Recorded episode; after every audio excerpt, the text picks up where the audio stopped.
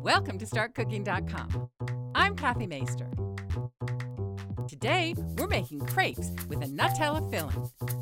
An ingredient and equipment list is at the end of this video. Start by putting two tablespoons of butter into a large bowl and melt it in the microwave.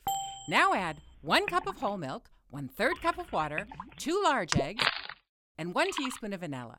With a whisk, or an electric mixer, or a blender, blend these wet ingredients together.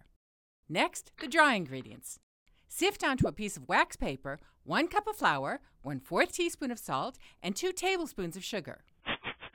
Add the dry ingredients to the wet ingredients and blend everything together really well. The batter should be very smooth. Pour the batter back into your two cup measuring cup. Cover it with some plastic wrap and refrigerate the batter for at least two hours or up to two days. If you don't let the batter rest, your crepes will end up very rubbery. Time to make the crepes! If the ingredients have separated, gently stir them together. Heat a nonstick fry pan over medium-high heat. You can use a six or seven inch, or a nine or ten inch, or a crepe pan. Just be sure it's nonstick. Melt one half teaspoon of butter in the pan. Brush the butter over the surface of the pan with a heat-resistant brush. You should hear it sizzle. For a nine to ten inch pan, use a full one fourth cup batter per crepe. Pour the batter into the pan with one hand, and with the opposite hand, swirl the pan until the batter coats the bottom of the pan.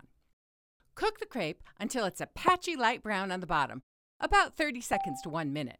With a spatula, loosen the edges of the crepe and flip it to the other side. Cook the second side until it's spotted brown and dry, about another thirty seconds. Remove the crepe from the pan and place it on a cooling rack while you continue to make more crepes with the remaining batter. Add more butter to the pan if the batter starts to stick. To store leftover crepes, stack them between squares of wax paper in a Ziploc bag in the refrigerator for up to three days or frozen for up to two months. To fill the crepes, put the side you cooked first facing down. Spread some Nutella over one half of the crepe. Fold it up, sprinkle on some powdered sugar, garnish with a bit of fruit if you like, and dig in. Cheers! For the ingredients you need, butter, eggs, whole milk, vanilla, flour, salt, sugar, and Nutella.